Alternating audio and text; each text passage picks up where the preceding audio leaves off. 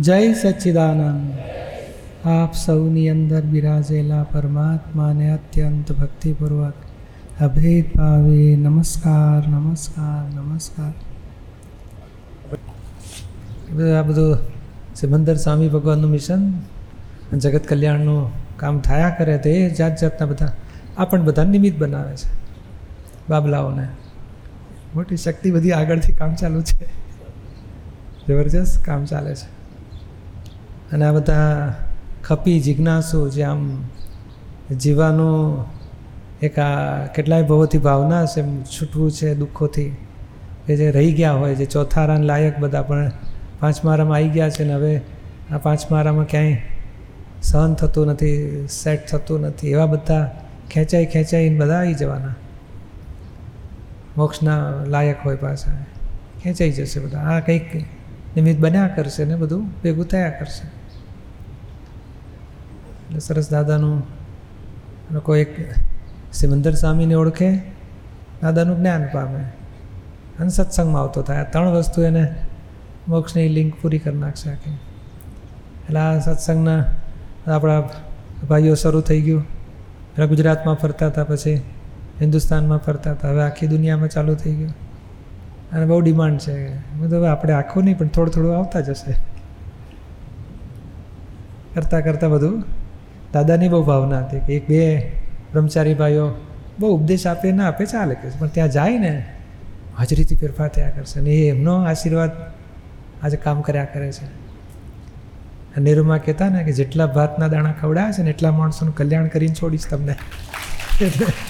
બહુ ખવડાય, બધાને ખવડાયા જ કરતા હતા. એટલે બધા કલ્યાણ કરાવી નાખશે લોકોનું. એટલે એમની શક્તિ બધી કામ કરાવે છે બધા પાસે. આપણે ફક્ત એમણે પદમાં લખ્યું છે ને, દેવદેવીઓ ખૂબ સહાય કરશે, પણ માત્ર ખપે મહાત્માઓની પ્યોરિટી. આપણી પ્યોરિટી વધાર્યા કરવાની. પછી બાકીનું કામ તો દેવદેવીઓ, દાદા, નિરૂમાની કૃપાથી ધમધોકાર ચાલશે. પ્યોરિટીમાં આપણે રાગ, દ્વેષ, વિષય, કસાય, એમાંથી પાછા ફરો.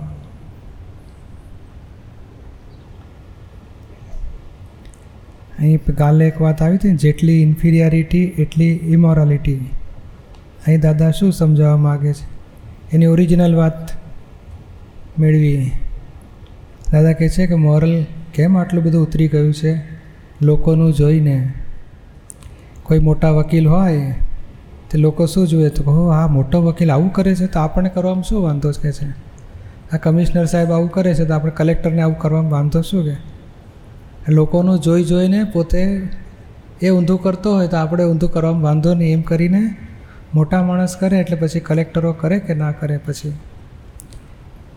એટલે દેખાદેખીથી ઉતરતો જાય છે. હવે લોકો એમ જાણે કે આ બહુ મોટો માણસ છે. પણ દાદા શું કહે છે કે ભાઈ મોટો છે? ખરેખર એનું મોરલ કેવું? જોતો ખરો. જેને મોરલ નથી, એને મોટો કેમ કહેવાય? વ્યવહારમાં ભલે લોક કહેતા હોય, પણ તું શું કામ આને મોટો માને છે? એટલે પોતાને માનવું, ના માનવું એ પોતાના અધિકારમાં જ કે છે. મોરલ વગર માણસ કહેવાય જ મોરલ વગર માણસ જ સી રીતે કહેવાય? એટલે આ વાત દાદા કહેવા માગે છે કે જેને મોરલ નથી, એની વેલ્યુ કંઈ જ નથી કે છે. હવે એવા મોટા માણસો જે લોકોમાં, સમાજમાં માનીતા દેખાતા હોય માનના કે બહુ મોટો માણસ છે, એને જોઈને તમે ઇન્ફિરિયર ના થશો કે છે. ખરેખર તો એણે થવું જોઈએ, કારણ એ ડાઉન છે. આપણે જેટલો મોરલ પર હંડ્રેડ પર્સન્ટ એટલો સુપિરિયર કહેવાય. જેટલો મોરલ ઘટ્યું એટલો ઇન્ફિરિયર થઈ ગયો કે છે. તું તો સુપિરિયર છે, તું મોરલવાળો છે. એને ગભરામણ થવી જોઈએ આપણને દેખતા કે છે. મોરલવાળાને ઇમોરલ ભેગો થાય તો પેલો ગભરાય કે છે. ઇમોરલ ગભરાય કે છે. દુનિયાનો કાયદો જ એ છે. એટલે મોરાલિટી વધારવાની મોરાલિટીની કિંમત વધારવા જેવી છે. જેમ બને તેમ મોરલ ઉપર લોકોને લઈ જવા જોઈએ. મોરલનો દાખલો આપવો જોઈએ. નકામો ઇન્ફિરિયર શું કામ થાય છે? હા, મોટો માણસ, હા, મોટો માણસ. એટલે એનું મોરલ જોઈ આવકે છે. મોરલ આપણું ઊંચું છે કે એનું ઊંચું છે? આ મોટા એક્ટરો અને બધા નહીં કેટલો મોટો એક્ટર અરે પણ મોરલ તો જુઓ, ચારિત્રવાન છે, કે પછી ચારિત્રહીન છે, બધા જુઓ તો ખરા કે છે.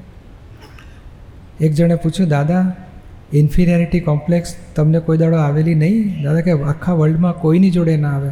હું એટલો બધો મોરલ છું, સંપૂર્ણ મોરલ છું. ભગવાન પણ ત્રાસી જાય એવો મોરલ છું કે છે. ભગવાને ત્રાસી જાય કે આવી મોરાલિટી કેમ કરીને સચવાય આવા કાળમાં? એવો મોરલ માણસ શું કે છે? પછી શી રીતે ઇન્ફેરિટી કોમ્પ્લેક્સ મને આવે કે છે? ઇન્ફિરિયર હવે આ જવાબ આવે છે કે ઇન્ફિરિયરિટી કોમ્પ્લેક્સ એટલે ઇમોરાલિટી જેટલી જેટલી ઇમોરાલિટી એટલી ઇન્ફિરિયરિટી એના આવતા પહેલાં જ અંજાઈ જાય. મોરલ વગર મોક્ષ જવાતું હશે? મોક્ષમાં મોરલ વગર જવાય કે છે? સિન્સિયારિટી ને મોરાલિટી એ મોક્ષે જવાનો રસ્તો હોય છે. હંડ્રેડ પર્સન્ટ સિન્સિયર ને હંડ્રેડ પર્સન્ટ મોરલ. પછી વધીને શીલવાન થાય. અને શીલવાન એટલે પછી મોક્ષનો અધિકારી થઈ ગયો. એટલે આ કહે છે કે મારામાં ક્રોધ હોય જબરજસ્ત અને સામાભાઈમાં ક્રોધ જ ના હોય તેને જોતા જ મને તાપ લાગ્યા કરે, ભાઈ, મારામાં કેવા દોષ છે? એનામાં જરાય દોષ નથી. એ મોરાલિટી ઊભી થઈ ગઈ. આજે મોરાલિટી એટલે એને પેલા ઇન્ફિરિયર કેમ લાગે છે? તો કે એની મોરાલિટી એ બાબતમાં નથી. કરણ ત્રિકરણ દખુભાઈ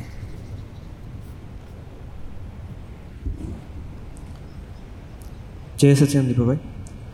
કાલે સત્સંગમાં તમે કીધેલું કે મન એટલે ગયા અવતારનો આત્મા છે. તો એ જરા સમજાવો ને કેવી રીતે? હમ એ દાદાએ જ કહેલું છે. મન એ ગયા ભવનો આત્મા જીવાત્મા એ આત્મા મૂળ આત્મા અરે આજનો આત્મા. અને મૂળ આત્મા એનાથી જ નોખો એટલે ત્રણ થઈ ગયા. આ ડિસ્ચાર્જ પરિણામ બધું ગયા ભાવનો આત્મા કહેવાય. આજની બિલીફ એ આજનો આત્મા અને મૂળ આત્મા આગળ જ્ઞાન સ્વરૂપ. એટલે આજનો આજનો આપણને વિચાર આવે હવે તને લાંબા વાળ વધવા જોઈએ પગની પાની સુધી વખોદાળ વિચાર આવે ખરા? ના. કેમ ના આવે? કારણ ગયા ભાવમાં ચિતર્યું નથી. ને બહેનોને પૂછે મને બહુ વિચારે મારા વાળ ટૂંકા થઈ ગયા છે. થોડા લાંબા થાય તો કેટલું સારું? હવે હજામતની હજામની હડતાલ પડે ને તો આપણને થાય કે હવે ક્યાં કપાવીશું? બહેનોને પૂછે, અમારે ક્યાં ચિંતા છે વધે તો સારું. એટલે આ કેમ તો કે જુદો જુદો માલ ભરેલો. તે ગયા ભાવમાં જે માલ ભરેલો, જે વખતે ગયા ભાવમાં આપણે જે હતા, આપણે જોયું, અભિપ્રાય આપ્યા, સારું ખરાબ કહ્યું ને એ બધું ભેગું થયું. જેમાં કાગળમાં તે પ્રશ્ન લખ્યો ને, તો મારા હાથમાં તો હમણાં આવ્યો. તે ક્યારે લખેલો? સવારે. સવારે. તો સવારના લખ્યા પછી જે ચાર જે જરાક કલાક પછી મારા હાથમાં આવ્યો. તે હાથમાં આવ્યું ને હવે આ પૂતગલ પર છપાયું કહેવાય કે ના કહેવાય? હા. તું જે કહેવા માગતો તારું જ્ઞાન તે કાગળ પર લખ્યું. અને એ વાંચ્યું એટલે મેં કાગળ વાંચીને મને જ્ઞાન ઉત્પન્ન થયું. કે આ પોઈન્ટ શું કહેવા માગે છે? એવું મન આ કાગળ જેવું છે. આપણી બધી ભાવો છાપી લે છે. પછી આ ભાવમાં પ્રદર્શન પાછું રીપ્રોડ્યુસ કરે છે. આખો ભાવ મન એટલે ગયા બહુ. બધું જેટલું આપણે ભાવાભાવ કર્યા ને, રાગ, દ્વેષ, અભિપ્રાય, મોહ, બધું કલેક્શન ભેગું થઈ અને આ ભાવમાં પાછું પ્રોડ્યુસ થાય છે. આપણે બોલ્યા તું ચોર છે. તો પેલું કાગળ બોલે, અહીં લખે ને, તમે ચોર માણસ છો. તો કાગળ વંચાય ને પાછો. લખો નહીં, પણ સારા લખો કે તમે બહુ મહાન છે એવું લખ્યું હોય તો એ પાછું બોલે ને કાગળ. કલાક પહેલાં લખ્યું હોય, પણ અત્યારે કલાક પછી બોલે પાછું. એવું ગયા ભાવમાં આખું બોલેલું. બધું મન આજે પાછું બોલે છે. હવે આ ડિપ્રેશન આવે કે છે, મને બહુ ખરાબ વિચારો આવે છે ને. એટલે ડરવા જેવું નથી. કે ગયા ભાવમાં જે હું ભરેલો તે નીકળે છે. આપણે જવાનું, હો, તમે આવ્યા એથી જાઓ. બીજું આવ્યું, જાઓ. તું જ્ઞેય છે ને, હું જ્ઞાતા છું. રહો આનંદમાં એ સમજી લેવા જેવું છે. અને ગયા ભાવમાં આપણે જે માઇલ પર હોઈશું, ચાલીસ માઇલ પર, ત્યાંથી એકતાલીસ માઇલનું ચિતર્યું હવે આપણને દાદા ઉંચકીને સીધું સો માઇલ પર મૂકી દીધા. તમે નવું ચિતરવાનું પાંચ આજ્ઞામાં રહી નિકાલ કરી નાખો. એમાં હવે બીજો પ્રશ્ન થાય છે કે દાદા કહેતા હતા કે તમે જે પેલા અત્યારે જે બધું બહાર આવે છે જે માલ ભરેલું છે તો કે અમને પૂછ્યા વગરનું ભરેલું છે. અને અત્યારે પૂછી પૂછીને કરો. તો હવે સત્સંગ સાંભળીએ છીએ પાંચ આજ્ઞા છે તો એ જ આપણું માલ કહેવાય હવે જે નવું ભરીએ આજની સમજણે આજનો આત્મા ગયા ભાવની સમજણે ગયા ભાવનો આત્મા. આજનો આત્મા શું? તો પાંચ આજ્ઞામાં રહેવું, શુદ્ધ આત્મા છું. એનું ફળ શું આવશે? તો કે પૂર્ણાવતી કરાવશે. મહાવિદ્ય ક્ષેત્રે ખેંચી જશે. અને જે પાછલું જે ભરેલું છે ને, એ આજના ધ્યેયથી જેટલું વિરુદ્ધ હોય, એની સામે વિરો, વિરોધ બતાડવા અથવા પ્રતિક્રમણ કરવાનું, પસ્તાવા લેવાના. સિમ્પલ સોલ્યુશન જે માણસ પસ્તાવા લે છે, એની બધી ભૂલો ખલાસ થઈને એન્ડ આવશે. અને આપણે નહીં લેવાનું. આપણે કેમ કરણભાઈ, પસ્તાવા લો. ઊંધું ચાલ્યા, માફી માગો. હવે ક્યારેય નહીં જવું એવું નક્કી કરો. પાછું બીજે દાડે ઊંધું પગલું મંડાઈ જાય. પાછું કંઈ પસ્તાવા લો. ફરી નહીં કરો. નક્કી કરો. એટલે આજના જ્ઞાન પ્રમાણે આપણી સહી હોય, પાછલી ભૂસતા જઈએ છીએ. આજે સાઈનનું તમે કીધું ને, તો આ વખતની દાદાવાણીમાં દાદા કહે છે કે કરારો આપણે જે બધા કરારો કરેલા છે તો એ કરારો જલ્દી પૂરા થાવ એવા એવું ભાવ તમારે કરવાનું. પછી બ્રહ્મચર્યની પુસ્તકમાં પ્રશ્ન કરતા એવું પૂછે છે કે આ બધા કર્મો પૂરા થાય તો જલ્દી પૂરા થાય તો સારું ને? તો દાદા એને કહે છે કે જલ્દી શું કામ? એની ટાઈમે થાય તો તને શું વાંધો છે? એટલે એવી વાત આવે છે. તો એ પોઈન્ટ એટલું જ કહેવા માગે છે કે જે છે ને એના ટાઈમે પૂરું થવા દો પણ નવું ઊભું ના થાય અને ચીકણું ના થાય. આપણે શું રક્ષણ કરીને એક્સટેન્શન કરીએ છીએ? એ ગૂંચવાડો કાઢી નાખો. અથવા કારણ બીજ બે પાંદડા જેટલું જ ખરેખર બી લઈને આવેલા છે. પછી તન્મયાકાર થવાથી ઝાડ ઊભું થાય છે. અને એટલી વિષયની બાબતમાં જ આપણે મૂળમાંથી કાપી નાખવા માગીએ છીએ. અને તે ભરેલો માલ પરમાણુ સ્વરૂપે એક ભાગ છે અને માન્યતા અભિપ્રાય બીજો ભાગ છે. એ માન્યતા અભિપ્રાય ઝીરો પર્સન્ટ કરવા માગીએ છીએ. ભરેલા માલના પરમાણુ તેના કાળે ક્રમે ક્રમે ખાલી થશે જ. જેમ ફાધર મધર હસબન્ડ વાઈફ છોકરામાં સાસુ એ રિલેશનો એ કરાર બાંધેલા છે. કરારમાં બે ભાગ પડે છે. એક એક ભૂતગલના કરાર કહેવાય એક બીજી રોંગ બિલીફના કરાર કહેવાય. એ રોંગ બિલીફવાળો ભાગ આપણો ભાગાકાર કરીને ખલાસ કરી નાખો. પછી ભૂતગલના કરાર એ તો ટાઈમે જ ખરી પડશે. સમજાયું ને?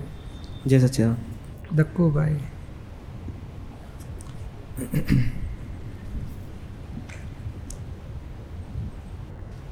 પૂજ્યશ્રી જ્યારે પ્રકૃતિમાં કોઈ પણ આમ તો કચરા ઊભા થાય પછી જ્ઞાન પછી એ એ એ પ્રકૃતિ આપણને એ સંજોગો આપણને છોડવા જ ફરતી હોય આમ. આપણે એમ કે હેલ્પ જ કરે. તો એવું પ્રકૃતિ કેમ કરે છે? આ જ્ઞાનને લીધે કે પછી આપણા પુરુષાર્થ હોય જ્ઞાનને લીધે નહીં. જ્ઞાનને લીધે તો નવું બંધાતું અટક્યું એ જ્ઞાનને લીધે. પણ જૂનું ઉકેલવું ને એ કુદરતી કેવું છે?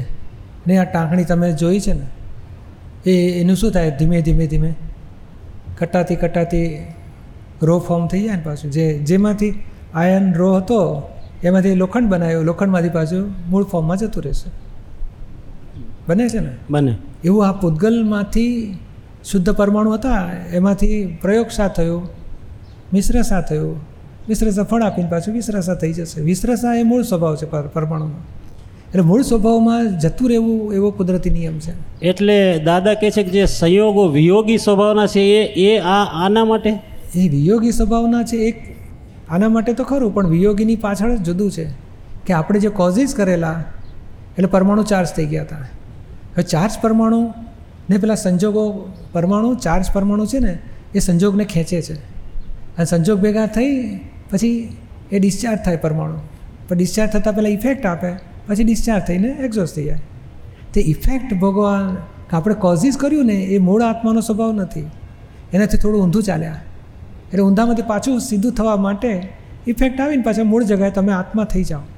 તે કોઝિસની ઇફેક્ટ ભોગવતી વખતે આત્મારૂપ થતા નથી ને પાછું આપણે ખરાબ થઈ ગયું, સારું થઈ ગયું. નવા રાગદેશ કરીએ છીએ.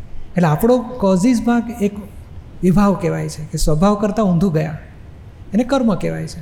અને કર્મ પછી પરમાણુમાં ચાર્જ થઈ જાય. એ ચાર્જ પરમાણુ પછી સંજોગ ભેગા થઈને ઇફેક્ટ આપવા માટે ડિસ્ચાર્જ થાય. ડિસ્ચાર્જ થઈને ઇફેક્ટ આપે ડિસ્ચાર્જ થાય. અને પરમાણુ મૂળ સ્વભાવમાં જતા રહે છે.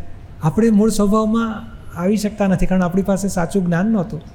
હવે પાંચ આજ્ઞા શુદ્ધાત્માની જાગૃતિ એ મૂળ જ્ઞાન મળી ગયું. હવે દરેક ઇફેક્ટમાં મૂળ જ્ઞાનમાં આવી જાઓ અથવા તો પાંચ આજ્ઞા ગોઠવો. તો તમે કવા નવા કોઝિસ ઊભા ન થવા દીધા. એટલે તમે આત્મા મૂળ સ્વભાવમાં રહ્યો એટલે મોક્ષે જશે અને પરમાણુ મૂળ સ્વભાવમાં થઈ ગયા. એટલે એ હમણાં ચૌદમી આપતવાણી ભાગ ત્રણમાં એક જગ્યાએ દાદા એવું લખે છે કે એક વાત સમજી લેવાની કે પૂતગલ પૂતગલમાં ભળી જવા માગે છે અને વ્યવહાર આત્મા છે જે મિશ્ર ચેતન એ એ મૂળ ચેતનમાં ભળી જવા માગે છે. એટલે આમ પોતાના સ્વભાવને લીધે એવું કરે છે બે તત્વો એ સ્વભાવથી ઊંધું ગયા. જેમ પાણી નહીં આ તમે આમ પાણી રેડો તમે ઢગલો થાય અને રેતી રેડો તો? એક ગ્લાસમાં રેતી ભરીને પછી રેડો તો શું થાય? આમ ટેકરો થાય ને? અને પાણી રેડો તો ટેકરો ના થાય ને બેસી જાય બધું. એટલે એના સ્વભાવમાં જ એની પરિવ પરિ પરિવર્તન થતું થતું મૂળ સ્વભાવ બની જઈ રહ્યો છે એના એટલે અહંકાર ડખો ના કરે તો બધું મૂળ સ્વભાવમાં જઈને ઊભું રહેશે. જેવા પરમાણુ હોય ને એવી ઇફેક્ટ આપી એક્ઝોસ્ટ થયા કરશે. બરાબર. એટલે આમ આપણે ત્યાં પાંચ આજ્ઞા એ જ પુરુષાર્થ ખરેખર આમાં કેવું છે? જળ તત્વ પુરાણમાંથી ગલન થઈ જાય છે. ત્યારે આપણે શુદ્ધ જ્ઞાનમાં રહેવું જોઈએ. આપણે શુભાશુભ જ્ઞાનમાં રહીએ ને એટલે પછી નવું ચાર્જ થાય. બરાબર. શુદ્ધ જ્ઞાનમાં રહીએ તો આપણે આપણા જ્ઞાનમાં આત્મા મૂળ જ્ઞાનમાં રહ્યો કહેવાય. અને પરમાણુ મૂળ સ્વભાવમાં જતા રહેશે પછી. એ જઈ જ રહ્યા છે. આપણે ધક્કો મારીએ છીએ એટલે બગડે છે. બગડે ને પાછા બગડે એટલે પાછા ઇફેક્ટ આપીને પાછા મૂળ સ્વભાવમાં જતા રહે છે. અને ઇફેક્ટ ભોગવતી વખતે આપણે નવો ગુનો કરીએ છીએ. એ ગુનો આપણે હવે પાંચ આજ્ઞા પાડવાથી બંધ થઈ ગયા. બરાબર છે. જય સચિન. પછી કિરણ શ્રીમાળી.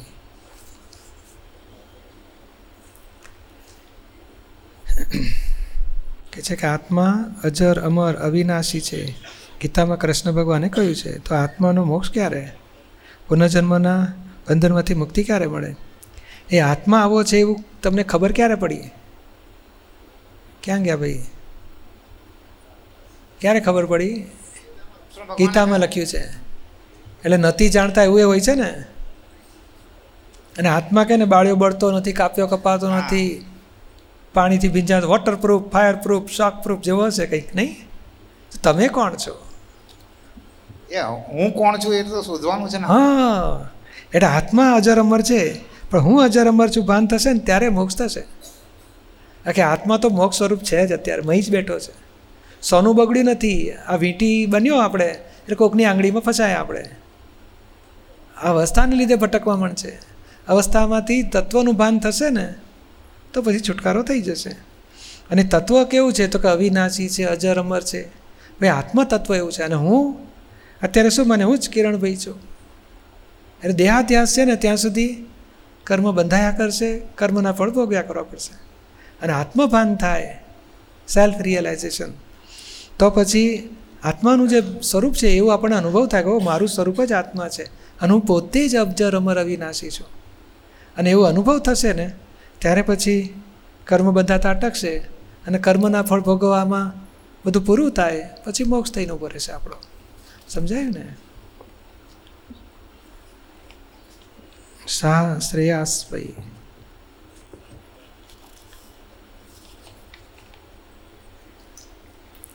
કે છે કે જ્યારે નોકરીમાં કંઈક ભૂલ થવાથી બોસની પાસે જ્યારે આપની આપણી ઇમ્પ્રેશન ખરાબ પડે, તો તે સંજોગોમાં ફરી સારી ઇમ્પ્રેશન જમાવવા માટે તથા નોકરીમાં આગળ વિકાસ કરવા માટે શું કરવું જોઈએ? તે ભૂલ થઈ હોય તો ભૂલને સુધારવી. ક્યાં ગયા ભાઈ? હા હા એ ભૂલને સુધારવી અને ફરી ભૂલ ના થાય એવો નિશ્ચય કરવો. અને પકડાઈએ ને તો ઉલટાનું કહી દેવાનું. સાહેબ, આ જગ્યાએ આવી ભૂલ થઈ હતી. પછી મને માલમ પછી પડ્યું, પણ મારાથી ટ્રાય એટલું બધું પાછું સુધારું છું. અને મેં સાહેબને, બીજા સાહેબને મળ્યું છે ને મારી ભૂલ ટ્રાય કરું છું કાઢી સુધારી નાખે. આપણે છા છાવરી દઈએ, દબાવી દઈએ ને પછી પરિણામ આવે ને જ્યારે? નહીં, ગુમડું થયું ને પછી કહેશે કશું નથી. પછી કરતાં કરતાં સડો મોટો થાય ને, તો બહાર તો નીકળવાનું છે. પછી પકડાઈએ ને, તો વધારે ઇમ્પ્રેશન ડાઉન થઈ જાય. અને ભૂલ થયા પછી કબૂલ કરીએ ને, તો લોકોને લાગે કે દિલનો નિખાલસ છે બિચારો. કંઈ નહીં, આપણે ટ્રાય કરીએ અને હેલ્પ કરે. ઉલટા નહીં, લોકો હેલ્પ કરીને આપણી ભૂલમાંથી બહાર કાઢવાનો હેલ્પ કરે અને ફરી ભૂલો ના થાય એવા આપણને સપોર્ટ મળી જાય. અમારો તો અંદરનો આવો રસ્તો છે. હું એન્જિનિયર તરીકે, એટલે એટલે કન્સલ્ટેશન તો મારી એટી વનથી શરૂ થઈ પણ સેવન્ટી સેવનથી જોબ કરતો હતો ને એટલે એમ સેવન્ટી ફાઇવથી શરૂ કરેલું, પણ ત્યારે ભાઈ ભૂલો તો થાય. લોચાઈ પડે. પછી જાહેરે કરી દઉં કે સાહેબ, જો આવું થયું છે મારી ખબર નહોતી મને. હવે મને ખબર તો પડી છે, પણ હું ટ્રાય કરું છું. અને પછી બીજા એન્જિનિયરની હેલ્પ લઈ કરતાં કરતાં સુધારું. પછી એ ભૂલ ફરી ના થાય એવા એક્સપર્ટ થઈ જવું. અને સાહેબ એ પછી છોડી દે કે ના, તું બરાબર ધ્યાન રાખજે. બોલે ખરા. વખાડતો છે, ધ્યાન નથી રાખતો. સાહેબ, પણ હવે થઈ ગઈ છે. બીજી વખત સુધારીશ. પછી જ્યારે બીજી વખત થાય નહીં તો સાહેબ રાજી થતા છે કે નહીં? માણસ ઇમ્પ્રુવમેન્ટ સરસ લાવ્યો છે. અને એ જ વસ્તુ આપણી ક્રેડિટ ખરી ઇમ્પ્રેશન એમાં છે પછી. સમજાય છે ઋષિ પંડ્યા, જો આત્મા અકળ છે અને સ્વરૂપ બદલે છે, તો તે સંજોગોમાં વસ્તી વધે છે કેમ? હા, મોટો પ્રશ્ન છે. અત્યારે હોલમાં જો ને, તમે આવ્યા ને અહીંયા, એ ભાઈ ખાલી ખમ હતો, કોઈ વસ્તી નહોતી. અને થોડી વારમાં તો આટલા ત્રણસો માણસો ભેગા થઈ ગયા. તો બીજે ક્યાંક ખાલી થયું હશે કે નહીં? એવું. અહીં વસ્તી વધે એટલે બીજે વસ્તી ઘટી હોય, તપાસ કરી જોવાની. તે ખરેખર કેવું હોય છે? આ ચાર ગતિઓ છે. મનુષ્ય ગતિ, જાનવર ગતિ નર્ક ગતિ મનુષ્ય ગતિ. મનુષ્ય વસ્તી વધે છે ને જ્યારે, તે બીજે ઘટે છે. તે વધારે પડતી ક્યાં ઘટે છે જાનવરોમાં? તે રિટર્ન ટિકિટ લઈને આવેલા હોય છે. રિટર્ન ટિકિટ એટલે સમજાય ને? પાછું જવાનું. તમે ગોટાળો કરે, ભ્રષ્ટાચાર કરે, દુરાચાર કરે, વ્યભિચાર કરે, અનીતિ, અપ્રમાણિકતા કરે, મોટા મોટા કામો કરે અને ગોટાળાય કરે. પછી મોટા કામો કરીને ગોટાળાના આધારે પાછો જતો રહે રિટર્ન ટિકિટવાળો એટલે સમજી જવાનું કે આ આ વસ્તી વધે છે ને ત્યાં બધી ત્યાં ગતિમાંથી આવ્યા છે. અને ભાઈ ગુના પૂરા, આવું બધું કામકાજ જવાબદારી પૂરી કરીને પાછા જતા રહે છે ગુના. કરીને પછી બીજી ગતિમાં. બાકી ખરેખર એક આત્મા વધતો નથી ને એક આત્મા ઘટતોય નથી. અને આટલું બધું મારી નાખો તો એક આત્મા ઘટતો નથી. અને આટલું આટલા બધી વસ્તી વધે ને તો એક આત્મા વધ્યો નથી. આ બ્રહ્માંડ ખીચોખીચ આત્માથી ભરેલું છે. એક આત્મા મોક્ષે જાય છે, અને એક આત્મા વ્યવહારમાં આવે છે. એવો સંસાર વ્યવહાર ચાલ્યા કરે છે. સમજાયું ને?